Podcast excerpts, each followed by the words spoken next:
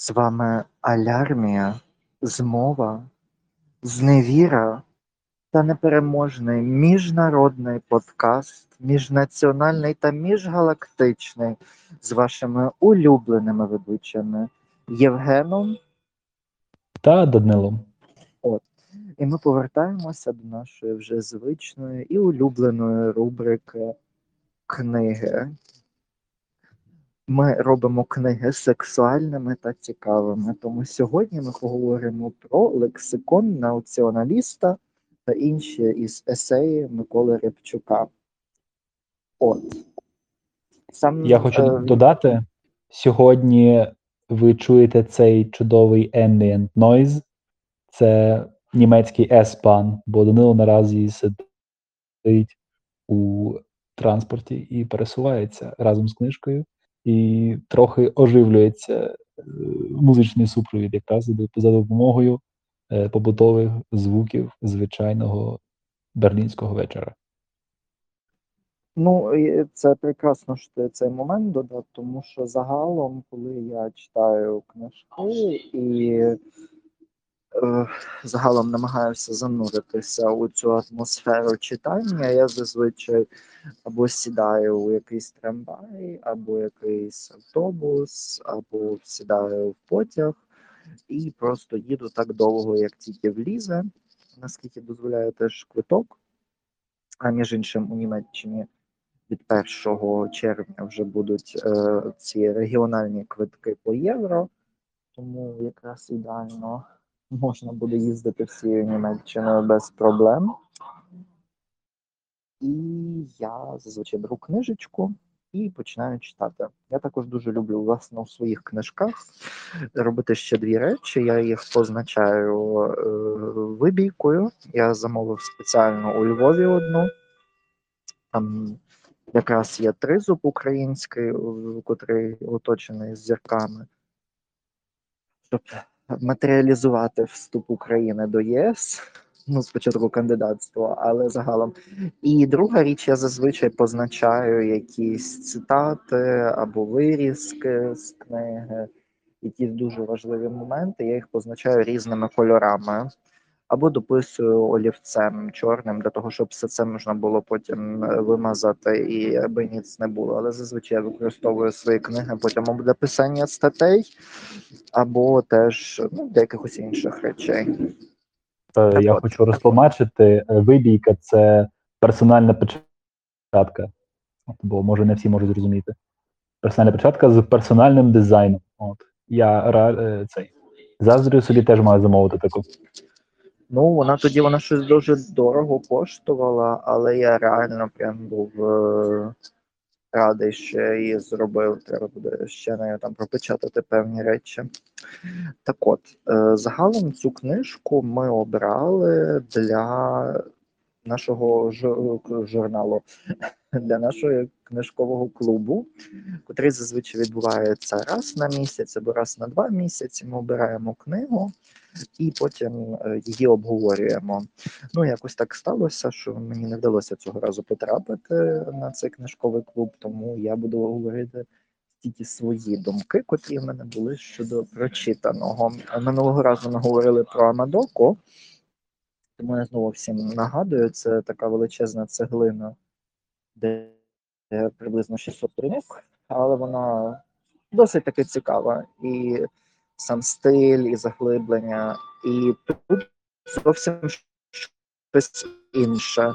Це не роман, це не е, балада чи якась повість, але це власне збірка есеїв. І Микола Рябчук дуже так е, саркастично називає лексиконом націоналіста. А вже ж нічого немає це спільного з націоналізмом, або з нацистами, або ще з чимось. Микола Рябчук сам по собі є, ну, я б сказав, таким дуже сильним лібералом. І мені подобалися завжди його ідеї. Але от ця власна книга для мене його відкрила взагалі по-новому. ну, мені щонайменше так здається. Книжка видавництва Старого Лева у Львові 2021 року. І тут зібрані різні есеї від 2000-х років до ем, 2021-го, мені здається, це останній есей. І вони поділені на е, чотири частини: це Homo ем, Тезаурус, Полонія, самовизначення е, та memoria. Я найбільше е, скуплюся на перших трьох, щоб їх краще обговорити, бо нам не вистачить часу тоді на всю книгу. Е, Так от, у першій частині е, він обговорює те, яке в нас є загалом важке насліддя, ем, ну от як Україна загалом змінювалась, і як революції кожного разу нас підштовхували до того, щоб змінити нашу власну державу, і що верхівка, котра утворилася сама по собі, вона є ну такою ну іншим іншим стилем, ніж люди. Він також говорить про е, те, що загалом ем, Україна все ще переживає свої постколоніальні проблеми, е, тому що ми були колонією, хоч е, це був дуже збочений вид колоніалізму, але як це відбувалося?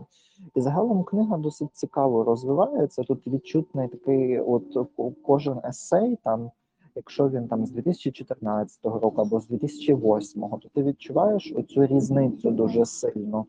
Що, наприклад, до Революції Гідності автор дивиться на все трохи песимістично, або бачить, що Україна кудись не туди рухається, що є відчуття оцих двох Україн дуже сильне. А вже ж то було дуже сильно помітно з Януковичем, бо Так. е, тоді фактично Майдан е, програв у середньостроковій перспективі. Тоді була зневіра Тимошенко проти Януковича. І вже ж той песимізм я теж поділяв, хоча я був ще, ще дитиною. Здається, я тоді та, вступив на перший курс. Так, було таке. Так. Ну е, і він потім проходить там по, по кількох цікавих моментам. Там про Чехословаччину він розповідає, розповідає про Польщу, і тут ми переходимо дуже потихеньку е, до власне другої частини, до тезауру з Полонії. І ем, тут цікавий момент в Україні загалом. Я це сам помітив, як теж польськомовна людина в Україні є якийсь такий дивний спротив взагалі е, полонофільству. Воно завжди якось сприймається з панщиною, з чимось поганим і так далі. Але загалом я не вважаю, що Польща або все, що було пов'язано з польською історією, що воно взагалі якось погіршило щось, навпаки, покращило. Бо ти ж не забуваємо, що Київ був польськомовним містом до певного моменту. І тільки потім, коли вже було загарбницькі війни Росії проти України і проти Гетьманщини приєднання і так далі, тільки потім польська почала виводити з наших е, у мене ще додаткові звукові ефекти тепер є. Ем, Вони почали якось зникати ці речі. Тобто польська- Мені здається, мені здається, я не можу стверджувати, але він польськомовним був настільки, наскільки він був україн... е, російськомовним. Тобто е, мова канцелярії, мова посадовців вже ж була та мова, чи чия була влада. Тому, якщо в такій Так, так, ну але якості. слухай, ну то тоді так само можна сказати, що не було жодного впливу Австрії або Австро-Угорщини. Українці ж то і поляки не стали е, австро-угорцями або німецькомовними, ну чи не так? ну вони були, і вони були Ольга Кобилянська, до прикладу. Ну так, дехто був, але не всі. Тобто вони всі відразу не стали німецькомовними, або весь Львів не став на 100% польськомовним, або Чернівці не стали румунськомовними.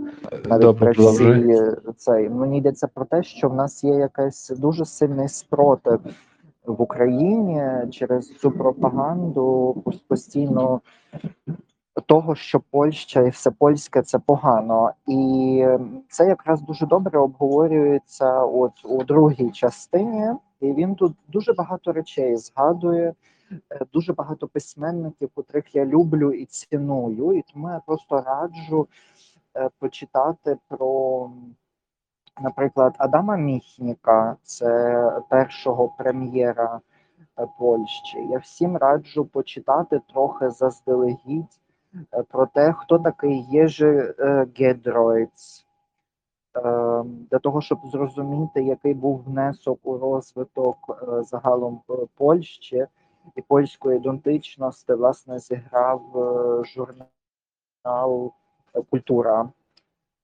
І трошки почитати, а вже ж з цього.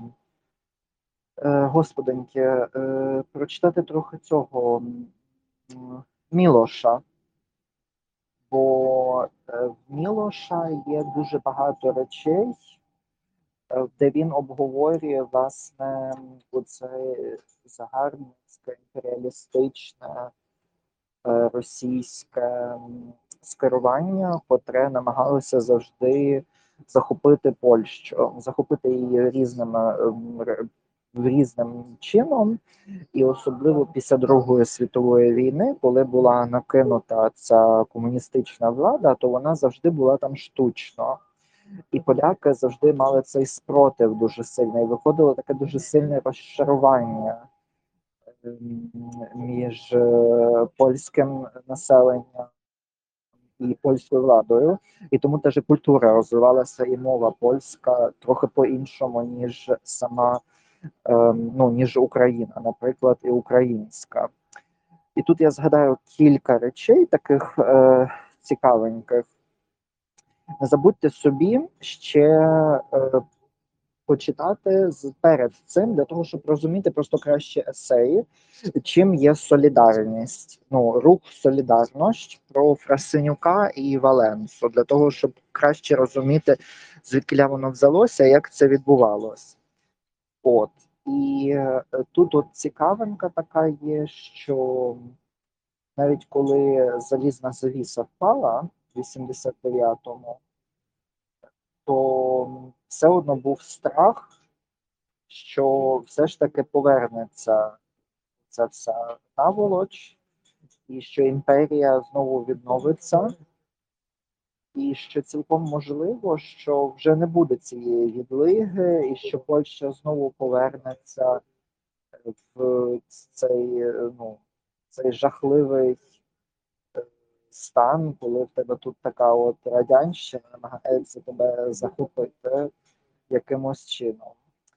І от я ще зараз намагаюся крутити кілька разів, і я щось не можу е, знайти про власне Мілоша. Щось я не можу тут актуальність Мілоша, і я щось е, згубив той момент, котрий я е, собі зазначив, і щось такий о-о-о. А, е, Чеслав Мілош, зневолений умисел. Це Чеслав Мілош, поневолений розум. І ем, він каже, власне, дуже цікаво, що е, і він наводить власне цитату самого Мілоша з цієї книги, що діалектичний матеріалізм у російській версії це вульгаризоване знання у квадраті.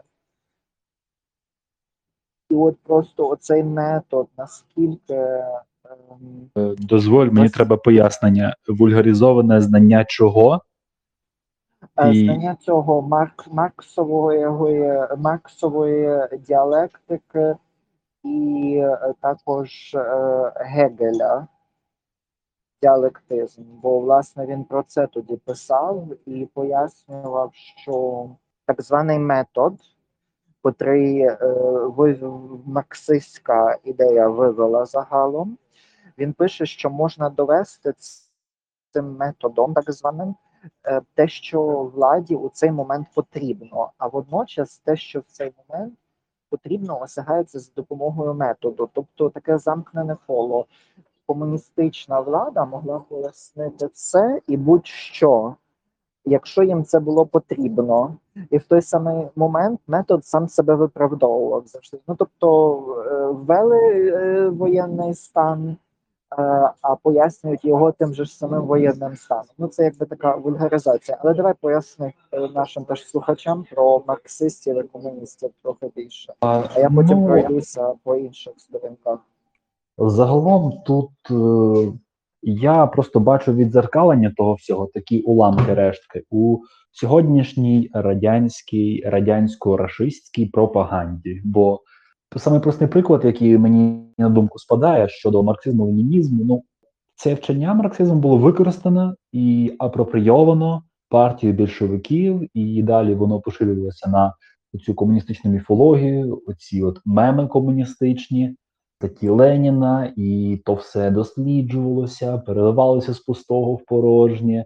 А на практиці ми бачимо, що воно ну не діяло в перші роки. Довелося використовувати, вертатися до програми обмеженого капіталізму. Це називало нова економічна політика або ленінське танго НЕП. Тобто вони замість соціал, соціалістичних методів вони е, на певний момент прийшли до капіталістичних, щоб потім знову повернутися до соціалізму. Тому танго, типу, шаг це кр- крок вперед, два кроки назад. Ну це і зараз е, щодо от використання цього методу, я от такі прості речі бачу. Дивись, коли розказують, що Україна, Україну здійснено було напад чотирьох напрямків та є на місця на карті. Бо якби е, на Україну не напали, вона б напала, і туди б зайшли війська НАТО. А зараз я вам кажу, звіля готувався напад на Білорусь. Так, коли ми кажемо, що на Україну напала Росія, то нам відповідають люди з помитими мізками, що ні, то все НАТО. Який резон НАТО нападати? Україна не є членом НАТО. Тут вся конструкція ламається, але далі людина вигадує нові, нові взагалі е, пояснення, нові контраргументи, кажучи, що е, ну, це взагалі НАТО розширюється. Якби НАТО не розширювалося, Росія не нападала. Тобто перекручена логіка. Це не НАТО розширюється і нападає на Росію. Це навпаки, країни, які приєднуються до НАТО, вони таким чином вбереглися, зокрема країни Балтії, вбереглися від е, нападу Росії, від гібридної агресії, яка постійно була там з цим населенням російськомовним, чи як воно до якої категорії його віднести, я не розумію. От і таким чином, е, що б ти не зробив, ти все виправдаєш і докрутиш собі це все. Але ну люди, які жили в комуніз- комунізмі, ну, зокрема ті, які мали грати за правилами, які мали бути ну, в душі, вони були опозиціонери, але були вимушені жити і підлаштовуватися під цю от гру з лозунгами, гаслами, з ґрунтуванням по Леніну, по Марксу, по Сталіну, то їм доводилося вже ж коперсатися е, в тих е, мертвих схемах і в тих речах, і це зробив Чеслав Мілош. Е, Але ну я- я вважаю, що тут до диспуту не дійшло б ніяк ніякого, бо ну, ми всі знаємо, що в тоталітарній державі ну не може бути ніякої інтелектуальної думки. Якщо ти спіймав її на брехні, то чекаєш, що тебе теж на чомусь спіймають, що ти агент був е, японської, югославської та мексиканської розвідки одночасно. Е, Те, що змогли зробити ці люди в тих умовах, е, відносно, я би навіть сказав, якщо порівнювати, то Чехословаччина, ПРЛ, опозиція там мінімально допускалася, тому можна було такі речі робити, і тут ж неабияка, неабияке досягнення того комуністичного закритого світу для вище згаданих е, політиків і правозахисників. От. Ну а я зараз це я зараз хочу зачитати кілька е, моментів е, цікавих, здається, для українців якраз з різних періодів. І це мене вражало кожного разу, що багато з цих речей вони були зрозумілими. От, наприклад, ця частина вона з 2009-го написана. Партійна диктатура у Польщі не була такою брутальною, як у інших країнах комуністичного блоку. І Походило це не від доброї волі місцевих партійців та кадебешників, не від якоїсь їхньої особливої лагідної вдачі та вегетаріанських нахилів, а від тихого опору всього суспільства, від постійного саботажу, від упертого масового небажання прийняти цю владу і цю систему з усіма її мітами, символами та цінностями, як свою власну. Вона завжди була тут чужою окупаційною, і саме тому завалилася, щойно втратила зовнішню безумовну підтримку. Польща справді була, як полюбляє приказувати Адам Міхнік, найвеселішим бараком у комуністичному таборі. Це з 2009 року есей, здавалося б. І в ньому ж згадується ще один момент е, про українців, власне, у порівнянні оце постійно з поляками і так далі. З одного боку, в нас тут Майдан, багато речей відбувалось і так далі. І тут е, надходить цей момент, що цього тиску ззовні. І тут е, в 2015 році Микола Рябчук в одному зі своїх есеїв пише, що сьогодні вже не до сміху з ексцентричних заяв якого-небудь професора МГУ Олександра Дугіна, котрий пропонує просте й ефективне вирішення українського питання. А саме Україну треба очистити від ідіотів, геноцид кретинів напрошується сам собою. Я не вірю, що це українці. Українці прекрасний слов'янський народ, а це якась раса виродків, що з'явилася з каналізаційних люків. Кінець цитати. Меседж усіх е, цих добродіїв надзвичайно простий. Поки ми, українці, не відповідатимемо їхнім параноїдальним уявленням, не маю на увазі тут росіян, про прекрасний слов'янський народ, вони з усіх сил очищатимуть від нас нашу землю, незалежно від того, чи ми ліберали, чи консерватори, чи крайні ліві, чи крайні праві. Ми не такі, як їм хочеться, і цього досить, щоб стати у їхніх е, божевільних очах виродками з каналізаційних люків.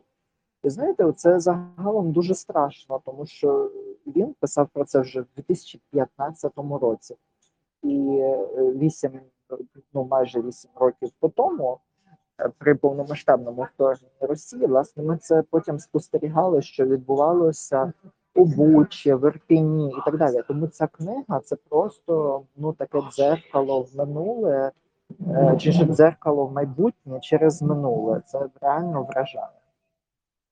І тут теж Е, я дуже І риторика не змінилася. Росіяни тоді Ні. так думали, ні, і зараз так думають, і будуть думати. І тому навіть саме слово націоналіст, хоча в нього ми сприймаємо як така негативна конотація в нього є. Хоча, щоб бути націоналістом, достатньо тобі лише виправити будь-кого. Хоча я припинив цю марну справу казати на Україні, в Україні. Коли ти виправляєш когось, ну то ти вже націоналіст. Коли ти розказуєш, а ні, перепрошую, і ти руйнуєш це уявлення про українців як якусь недо, недолугу державу, бо Україна вже ж такою не була, і що е, Росія збагачувалась дуже дуже, в тому числі на за рахунок України. І коли ти це все проговорюєш, то відразу ти можеш стати націоналістом будь-якимось, і відразу ж Америка та всі держави, які підтримують зараз Україну, то е, у схибленій росіянській уяві вони так, являються так, ну, так. Типу, е, е, уявляють модель своїх відносин, які вони мають зі своїми васалами, англосаксами. Це на телебаченні Торонто було, що вже ж є піддані раби султана, і, і, і, є один великий глав пахан. Е, і такі, такі моделі відносин вони пере, переносять на відносини союзників і щирих друзів, якими виявилися наразі Велика Британія, Сполучені Штати Польща серед інших країн.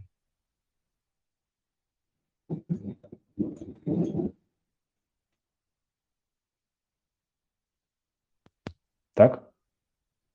Так, так. Я просто зараз це вдумуюся. Перепрошую всіх слухачів та слухачок, що я собі таку паузу взяв. Ну і тут ем, вже внутрішньоукраїнський момент, про що пише теж Рябчук, що розчарування переростає у роздратування, роздратування у розпач, розпач в апатію. Одні звинувачують захід за невігластво, пиху ем, парохіалізм, егоїзм, боягузливість, лицемірство, подвійні стандарти і небажання трактувати Україну бодай на рівні з іншими посткомуністичними невдахами, зокрема з Балканів.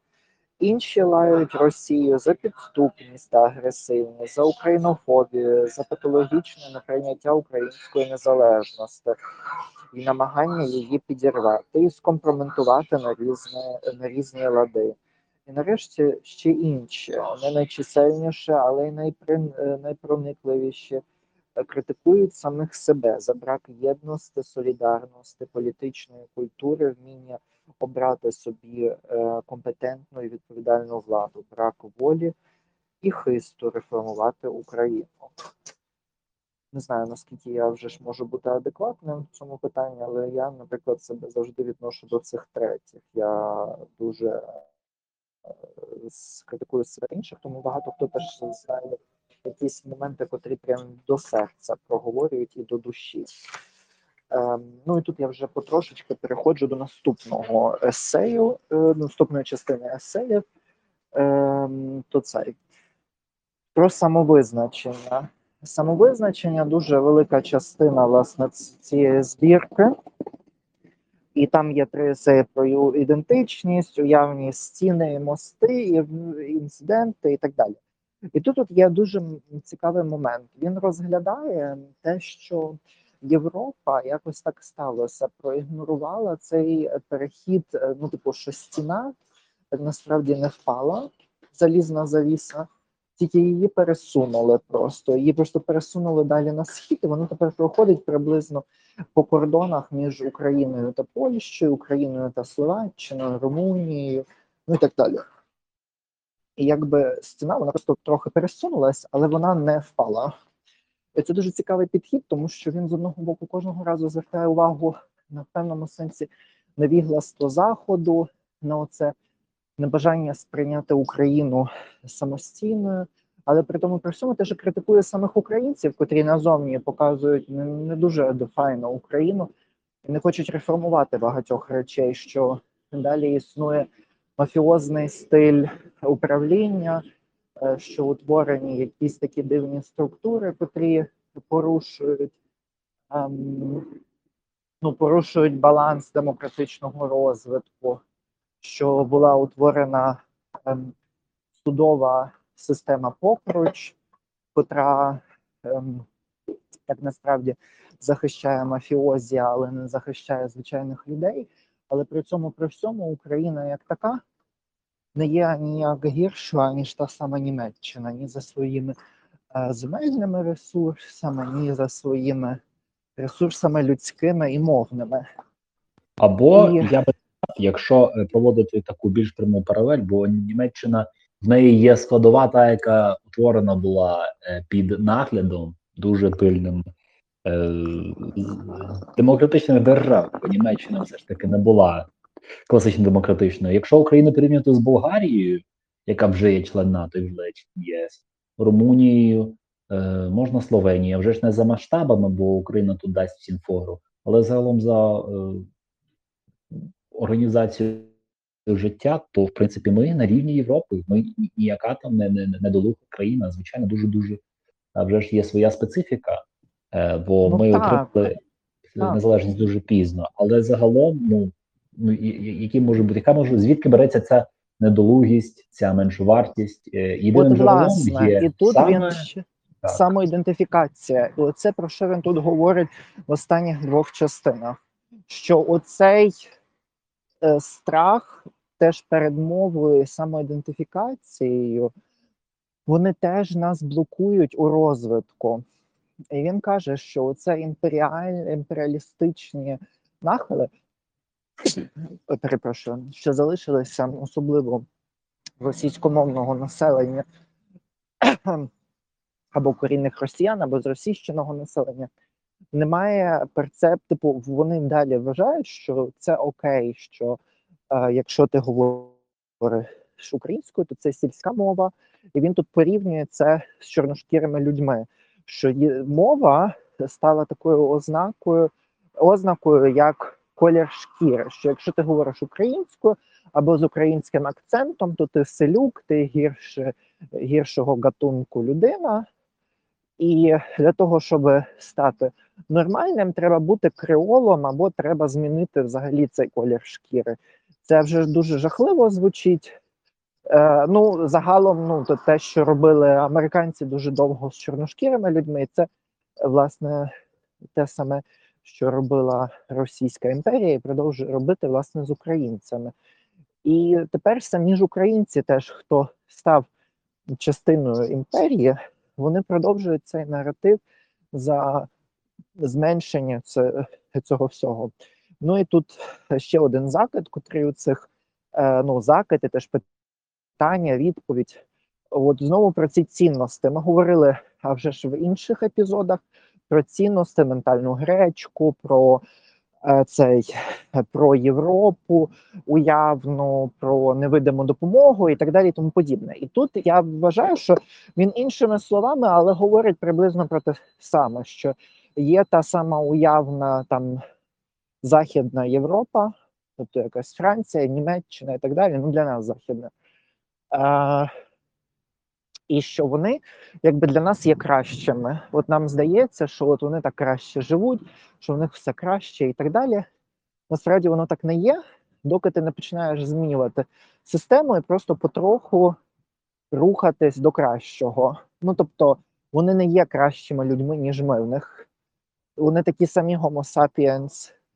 Це просто вони вчасно почали робити реформи. І ми можемо те саме робити, бо є такий чудовий приклад Литви, Латвії, Естонії, де їм це вдалося реформувати себе, стати набагато кращими і вийти врешті до цього посткомуністичного періоду. Хоча це теж той момент, котрий я раджу багатьом уникати, бо я це слухав від особливо професорів східно, е, котрі східним напрямом займаються і так далі не говорити вже про посткомуністичні а, держави, тому що все ж таки е, ну, совєти вже розпались більше ніж 30 років тому, тому це не зовсім адекватно казати, що Україна є пострадянською державою. Україна пост Російської є... імперії або пост Австро-Угорські держави. Це є така ну, категорія, так, але вона застаріла. От, власне, застаріло. і це теж вже застаріло, і треба відходити від цього моменту, і треба говорити вже про демократичний розвиток України і про можна революційну, там вже постреволюції гідності, такий розвиток. Ну добре, я просто буду підсумовувати. Я не хочу спойлерити ні кінця, ні цей, тому що так насправді спойлером є так насправді життя і все, що ми знаємо. Е, А вже ж просто тільки. Ще про Рябчука скажу, що він є е, науковим працівником Інституту політичних досліджень НАНО, почесним президентом українського пену і головою журі міжнародного літературної нагороди Ангелус. Е, людина він дуже цікава, і мене вразило те, що він знає польську, з того, що я розумію, він знає чеську і словацьку.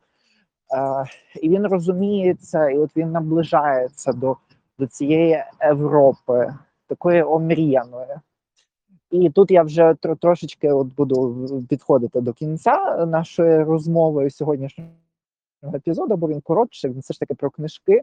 Я пораджу кілька речей почитати, щоб просто заглибитись це все. По-перше, Раджу всім прочитати про цей лексикон націоналіста та інші есеї. Теж можете звернутися до нас. Ми можемо вам допомогти замовити ці книжки і отримати їх приблизно за тією самою ж ціною, що і від видавництва Старого Лева. Тому, власне, якщо що, звертайтесь теж до нас з Євгеном. Маленька реклама. З іншого боку, я раджу всім почитати трошечки все ж таки про.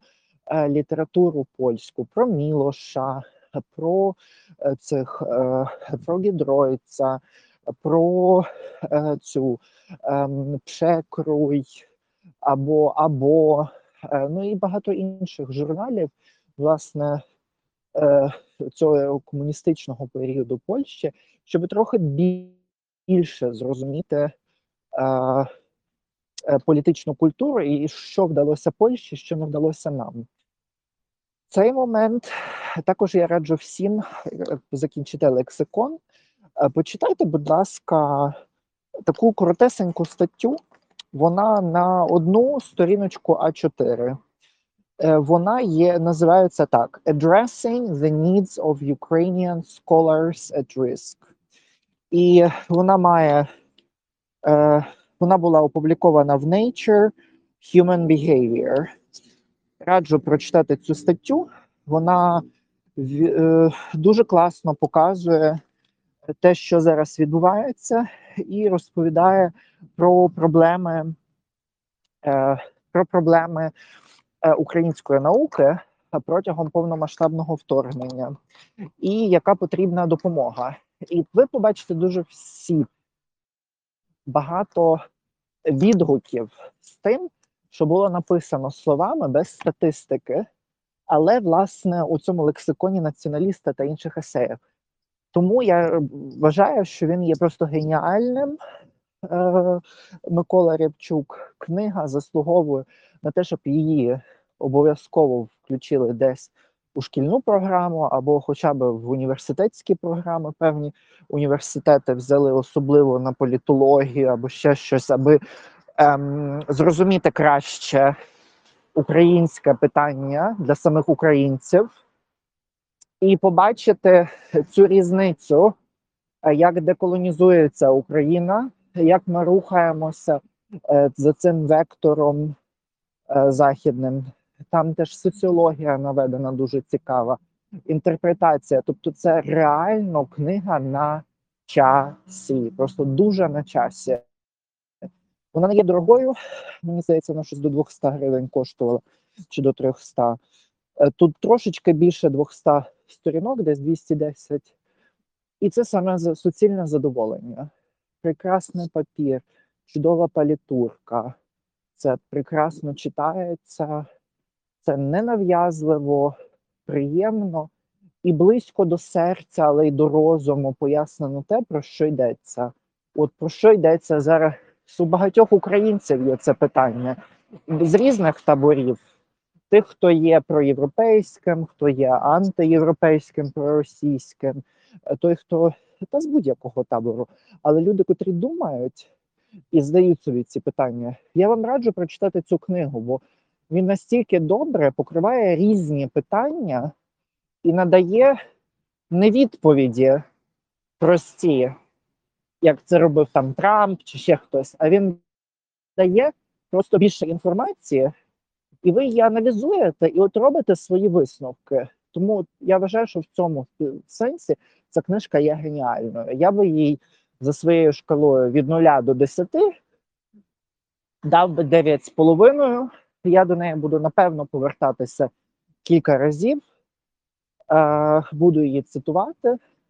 І напевно ще один момент запрошую всіх почитати мою, мабуть, першу статтю, котра вийде в бурі е, в Brussels Ukraine Review журналі. Вона буде українською та англійською. Сподіваюся, що вам сподобається. В певному сенсі я теж надихався Рябчуком, Забушко та іншими чудовими есеїстами та письменниками. І намагався теж покрити питання культури як зброї. Читайте, насолоджуйтесь українським словом і розвивайтесь. Ми дуже раді, що наші слухачки та слухачі з нами. Ми дуже раді вам всім. І я сподіваюся, що до наступних епізодів. Дякую, Данило. Дякую за огляд. Па-па, друзі.